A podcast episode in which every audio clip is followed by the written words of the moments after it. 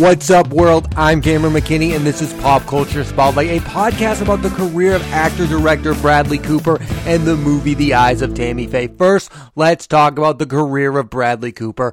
Early on in his career, Cooper had supporting roles in the TV series Alias with Jennifer Garner and in the comedies Wet Hot American Summer, Wedding Crashers with Vince Vaughn, Owen Wilson, Failure to Launch with Matthew McConaughey, Yes Man with Jim Carrey. His real breakout as a movie star happened with The Hangover. And I feel like as time goes by, people forget how big this movie was. Instantly, this movie made Bradley Cooper along with Ed Helms and Zach Galifianakis stars. It is still the highest grossing domestic R-rated comedy film ever. It made $277 million in the United States and $467 million worldwide. Cooper gives my favorite performance in that movie. Galifianakis and even Ken Jeong are really going for it and they're giving fun performances. But man, is Bradley Cooper just a full on movie star in The Hangover. He is the reason why that movie works. The movie that proved that Bradley Cooper could be a capable leading man for a drama is Limitless, which also feels like an overlooked Bradley Cooper movie. The movie also stars Robert De Niro, who has gone on to work with Cooper three other times on Silver Linings Playbook, American Hustle, and Joy, and all three of those films were directed directed by David O. Russell, who really knows how to get the best out of Bradley Cooper. It felt like instantly Bradley Cooper went from the guy who was in The Hangover to being one of the best actors working today. It was like instant. Cooper famously has not yet won an Oscar, yet he's a critical darling. He was nominated three straight years for leading man in Silver Linings Playbook, American Hustle, and American Sniper. And let's not say that Cooper is not without his misses. He does not always make good movies. I mean, the A Team, the second and third Hangover films, and Aloha are not very good films. I also think those second and third Hangover movies leave a bad taste in my mouth. Like, I get it. You wanted it to be a franchise. You wanted to cash out. You all made a boatload of money in those sequel movies in that first movie,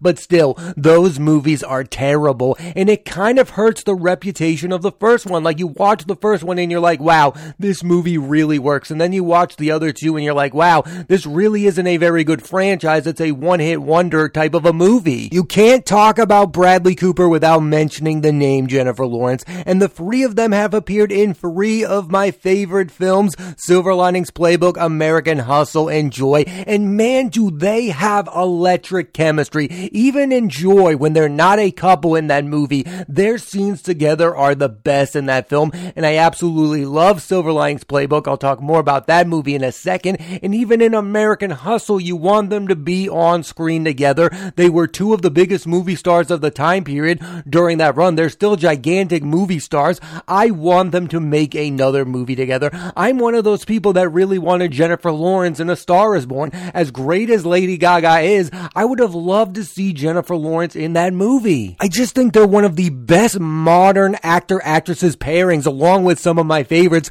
Ryan Gosling and Emma Stone, and Kristen Stewart and Jesse Eisenberg when Bradley Cooper and Jennifer Lawrence appear in a movie, it becomes a must see because of these films that they made. Yeah, they made a movie Burnt that I really haven't seen and I heard it's pretty bad, but Joy, Silver Linings Playbook, and American Hustle are really good films. One of the smartest things Bradley Cooper has done in his career is be the voice of the character of Rocket Raccoon in the Guardians of the Galaxy movies because he gets to cash in and be a part of the biggest movies in the world, the Marvel films, without having to spend all this time playing a superhero. He's not Iron Man. Robert Downey Jr. had to dedicate a decade of his acting career being Iron Man, while Bradley Cooper gets to voice a raccoon. Now, is Bradley Cooper getting a lot of credit for voicing the character of Rocket Raccoon? Probably not, but he is cashing in and he is being in some of the biggest movies ever made without having to fully be a part of the Marvel Cinematic Universe. I think it's a brilliant aspect of his career that not enough people talk about. He does not have to dedicate his career being in these big blockbuster movies. All he has to do is voice a fun character. Cooper is of course best known as a leading man, but he's also been great in supporting roles in Joy. Like I said, he shares some of the best scenes of that film with Jennifer Lawrence. War Dogs, where he goes for it, it's a bonkers performance. The scene with Miles Teller at the end is chilling, and then you have The Mule, where he gets to share screen time with the legend Clint Eastwood, also Laurence Fishburne and Michael Pena, whom he worked with on American Hustle. And he, of course, previously worked with Clint Eastwood on the movie American Sniper. In 2018, Bradley Cooper made his directorial debut with the fourth remake of A Star is Born, and this is one of the best debuts for a filmmaker ever. The film has a great performance from Lady Gaga and Sam Elliott also. Both were nominated for Oscars, and Cooper himself made a wild choice with the voice, and then he justified it in the end of the film. I think it's a brilliant, electric movie. There's so many great moments. The scene where Cooper's character Jackson Maine discovers Gaga's Ally, and the scene with Dave Chappelle. Andrew Dice Clay is also great in the film. It was a crime Cooper was not even nominated for the best director at the Oscars. I think A Star is Born should have won Best Picture. I mean, we're still talking about A Star is Born, and no one is talking about Green Book. My favorite Bradley Cooper performance comes in the movie Silver Linings Playbook. This is the movie that made me a massive fan of Bradley Cooper and thought he was an excellent actor. I mean, he is just so committed in this role. He is just going for it. His scenes with Jennifer Lawrence are tremendous. Both of them should have won Oscars. I know Jennifer Lawrence did, and I'm happy for her, but I also think Bradley Cooper should have won for his performance. I love his scenes with Robert De Niro. I mean, the scene where he goes to the Eagles game is insane. The more times I watch that movie, the more I'm impressed with Bradley Cooper's performance. The most underrated Cooper performance is in Derek Cianfrance's The Place Beyond the Pines. In it, Cooper is playing a cop who regrets a shooting, and as soon as he thinks he's done with the incident, it comes back to haunt him. Like most of Bradley Cooper's performances, he's super committed, and that movie is just so great. I mean, that movie, there's like three different parts. One part, Ryan Gosling is the lead, one part, Bradley Cooper is the lead, and then the final act of the movie, Dane DeHaan is the lead. I could not recommend that movie anymore. The Place Beyond the Pines is one of the most underrated films ever. I think if you were going to compare Bradley Cooper's career to any other major movie star, it would be Sean Penn's. Penn, like Cooper, broke out with a comedy, Fast Times at Ridgemont High, then became one of the best actors of their generation, and like Cooper, Penn is also a really good director. He directed The Pledge and Into the Wild. The biggest comparison of the two for me is their intensity. Penn and Cooper are not subtle, and I mean that as a compliment. They both make choices on screen that you can see so clearly. I mean, in A Star is Born, the voice that Bradley Cooper decides to go with, and then you have Sean Penn in Mystic River just screaming like a madman. I mean, these two are so intense. I find them so similar when it comes to their approach to acting. I mean, they leave it all on screen. Cooper is said to have a big 2021 as he's appearing in two of the most highly anticipated films of the year, Licorice Pizza with Alana Haim, Cooper Hoffman, and the aforementioned Sean Penn. Directed by Paul Thomas Anderson, Cooper is playing infamous movie producer Jon Peters, and he's also starring in Nightmare Alley with Rooney Mara, Cate Blanchett, Toni Collette, and Willem Dafoe, directed by Guillermo del Toro. He's also going to reprise his role as Rocket Raccoon in Guardians of the Galaxy Volume 3, and is set to direct his second film, Maestro, where he will play legendary music composer Leonard Bernstein along with Carey Mulligan and Jeremy Strong. Here are the Bradley Cooper performances I recommend you check out. The Hangover, Limitless, The Place Beyond the Pines, Silver Linings Playbook, American Hustle, American Sniper, Joy, War Dogs, A Star is Born, and The Mule. Now let's switch gears and talk about the movie The Eyes of Tammy Faye. Here's a quick synopsis. Tammy Faye Bakker and her husband Jim become the face of religious television, but Jim's mishandling of their empire leads to their downfall and ruins their reputations. The film stars Jessica Chastain and Andrew Garfield with Cherry Jones from Defending Jacob and Vincent D'Onofrio from Daredevil in supporting roles. There were some things I really liked about this movie and other things I didn't, so let's get right into it. The standout performances come from Jessica Chastain, who is fully going for it with this movie. It's all about her performance. A lot of people think this is her best role. I personally don't. I think she's a lot better in Molly's Game, Take Shelter, and Interstellar. Weirdly enough, Molly's Game has become a super underrated film. I think Aaron Sorkin deserved to be nominated for that screenplay. It was a great directorial debut for him.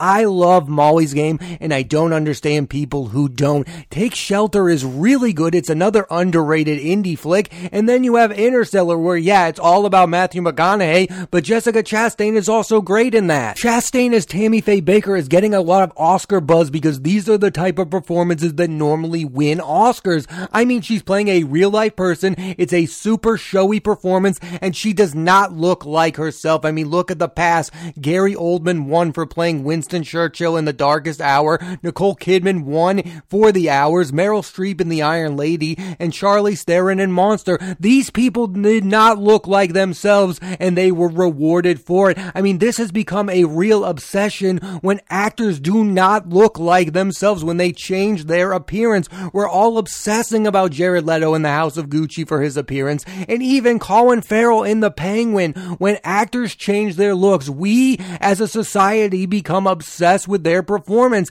and sometimes it really has nothing to do with the performance. I mean, Jessica Chastain is really good in this movie, but I don't think on its merits that it's an Oscar winning performance. There's no denying that Chastain is having a big year with this movie and the HBO show Scenes from a Marriage with Oscar Isaac. And then you have Andrew Garfield who is playing Jim Bakker, who is someone who talks like he has the answers to every problem. The issue is he thinks money is the solution. Fascinating to look at the three films that Andrew Garfield has made about religion. In 2016, he was in Hacksaw Ridge, where he played a noble, nonviolent war hero. Also that year, he was in Silence, where he played someone who was beginning to question his faith. And then with this movie, he's playing a religious celebrity who is obsessed with his own personal wealth. I would be okay if he's nominated for an Oscar for his role in this movie and for his performance in Tick Tick Boom. I'm a fan of the director of this movie, Michael Showalter, who directed The Big Sick with Kumail Nanjiani, Ray Romano, Holly Hunter, and Zoe Kazan. I love that movie. I think it's one of the best romantic comedies of all time. It made Kumail a star. It proved that Ray Romano is a tremendous actor. And he also directed the movie The Lovebirds, which is a super fun movie with Kumail and Issa Rae. Not a great movie by any means, but still has some really good laughs. And I think he was the perfect fit for this movie, The Eyes of Tammy Faye, because he can make movies that are funny and dramatic at the same time. And that's what this movie is. These characters are colorful, Tammy Faye and Jim Bakker, and are not normal people. The movie has a weird tone that perfectly fits Showalter as a director. Showalter's next project is the miniseries The Dropout with Amanda Seyfried, Laurie Metcalf, and William H. Macy. What I find interesting about the movie, The Eyes of Tammy Faye, is that it shows the business side of religion, about how crazy some of this religious entertainment is, like the 700 Club, and how its sole purpose is to make a profit. I love the scenes where Cherry Jones, who plays Tammy Faye's mom, is questioning her daughter about what her TV shows have to do with religious beliefs. I also think this movie brilliantly depicts the performative side of religion. People like Tammy Faye Bakker and Jim Bakker, who are colorful and loud, can gain a lot of power, especially when given a massive platform.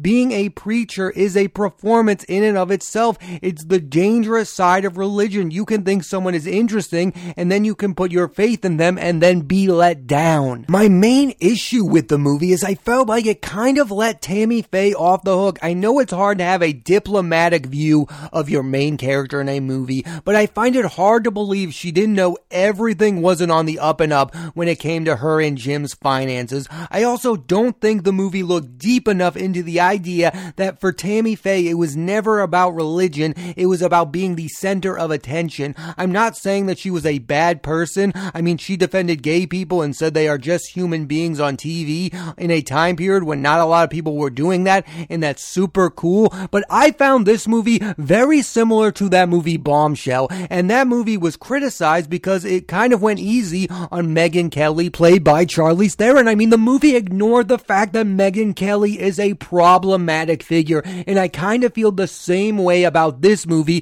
when it comes to Tammy Faye. Now, I get it, the movie's purpose is to make these two characters sympathetic figures. I mean, that's what Bombshell is doing with Kelly, and that's what the eyes of Tammy Faye are doing about Tammy Faye. But at the end of these movies, I don't think these movies honestly depict who these people were as human beings. They're using these characters to tell a story through a movie, and I understand all of that, but I don't don't think this movie truly knows how it feels about Tammy Faye Bakker. Is she a good person? Is she a bad person? Is she religious? Is she just trying to entertain us? I don't know how the movie feels about Tammy Faye, so I don't know how I'm supposed to feel about Tammy Faye Bakker. I mean, am I supposed to walk away from this movie feeling like the world did Tammy Faye Bakker wrong? I don't know what the movie wants me to feel about Tammy Faye Bakker. I think it's an interesting story. It's worth knowing. Like, I didn't know that Jim Bakker basically created the 700 Club. I learned a lot of things from this film. I just didn't learn that much about the main character. What was the driving force for Tammy Faye Bakker? It feels like it was just to be a celebrity and just to be rich. So sorry if I wasn't shocked. And I don't believe that she didn't know that Jim Bakker was not on the up and up. I think this movie was way too kind to its main character, like most biopics are. But it's easier to do that when you're making a movie about a character like Lincoln. Like when you watch Lincoln, you're not like, ooh, I really want to know the dirt on Abraham Lincoln. But when you watch a movie like Bombshell, you're like, okay, I want to know more about the real Megyn Kelly. And when you watch The Eyes of Tammy Faye, I think you walk away going, I want to know the real Tammy Faye Bakker. And I'm not sure this movie gave me all that. I think the movie tries to have its cake and eat it too. I mean, it goes right up against religious television and how bad that is. But then it goes easy on the people who did it. I mean, that scene in the jail where Jim Bakker is like, I know the error of my ways. It was all about money. Give me a break. I do not believe believe that for a second that Jim Bakker is still not obsessed about money. I think this movie is too sympathetic to its lead characters by the end of the movie. It looked like it was going to be harsh on them and say, look, this entire industry that they built is fraudulent. And then it turns it around and goes, oh, I was just about money. I'm still into religion and whatnot. I find that to be ludicrous. I did not like the ending of this movie. I like the performances in this movie. I thought this movie was informative. Not a lot of people know the story. I find that all interesting, but it feels like from watching it, the movie wants me to take away, ignore all the negatives and just think about the positives when it comes to Tammy Faye Bakker. and I find that impossible to do. I'm really interested to see if Chastain wins an Oscar. I mean, the competition will be Kristen Stewart for Spencer, Nicole Kidman for being the Ricardos, Jennifer Hudson for Respect, Olivia Colman for The Last Daughter, and either Penelope Cruz for Parallel Mothers, Jodie Jodie Comer for The Last Duel or Tessa Thompson for Passing.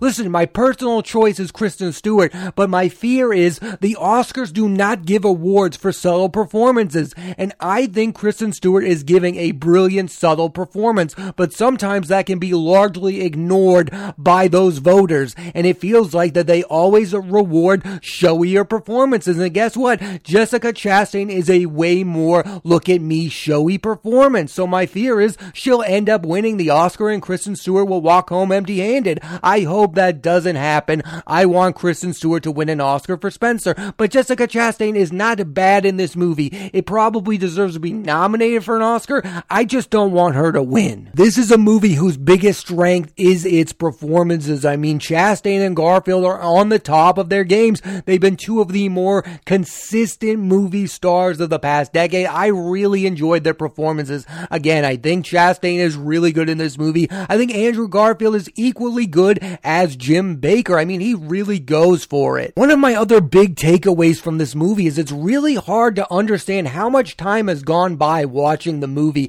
It's hard to understand when Chastain is getting older and when Andrew Garfield is getting older. Like, how much of a time period did these people dominate religious TV? I still don't have a sense of that. Maybe I need to do some outside research, but this movie is another example of why you should make a movie about a moment in someone's life. This movie would have been better if it was about a moment in Tammy Faye's life, not her entire period with Jim Bakker. It's too much for a movie. This movie is trying to do too many things. It's still a really good movie. I still really like it, but I prefer biopics like Spencer that are about a moment in someone's life. I mean, by the end of The Eyes of Tammy Faye, you've gone through decades of Tammy Faye Bakker's life. Overall, I really did enjoy this movie. The performances are really showy. It's a fun movie, maybe not the best movie of the year. It's not going to get a Best Picture nomination. The performances are probably going to get nominated. Chastain is definitely going to be there by the end of the Oscars at the awards.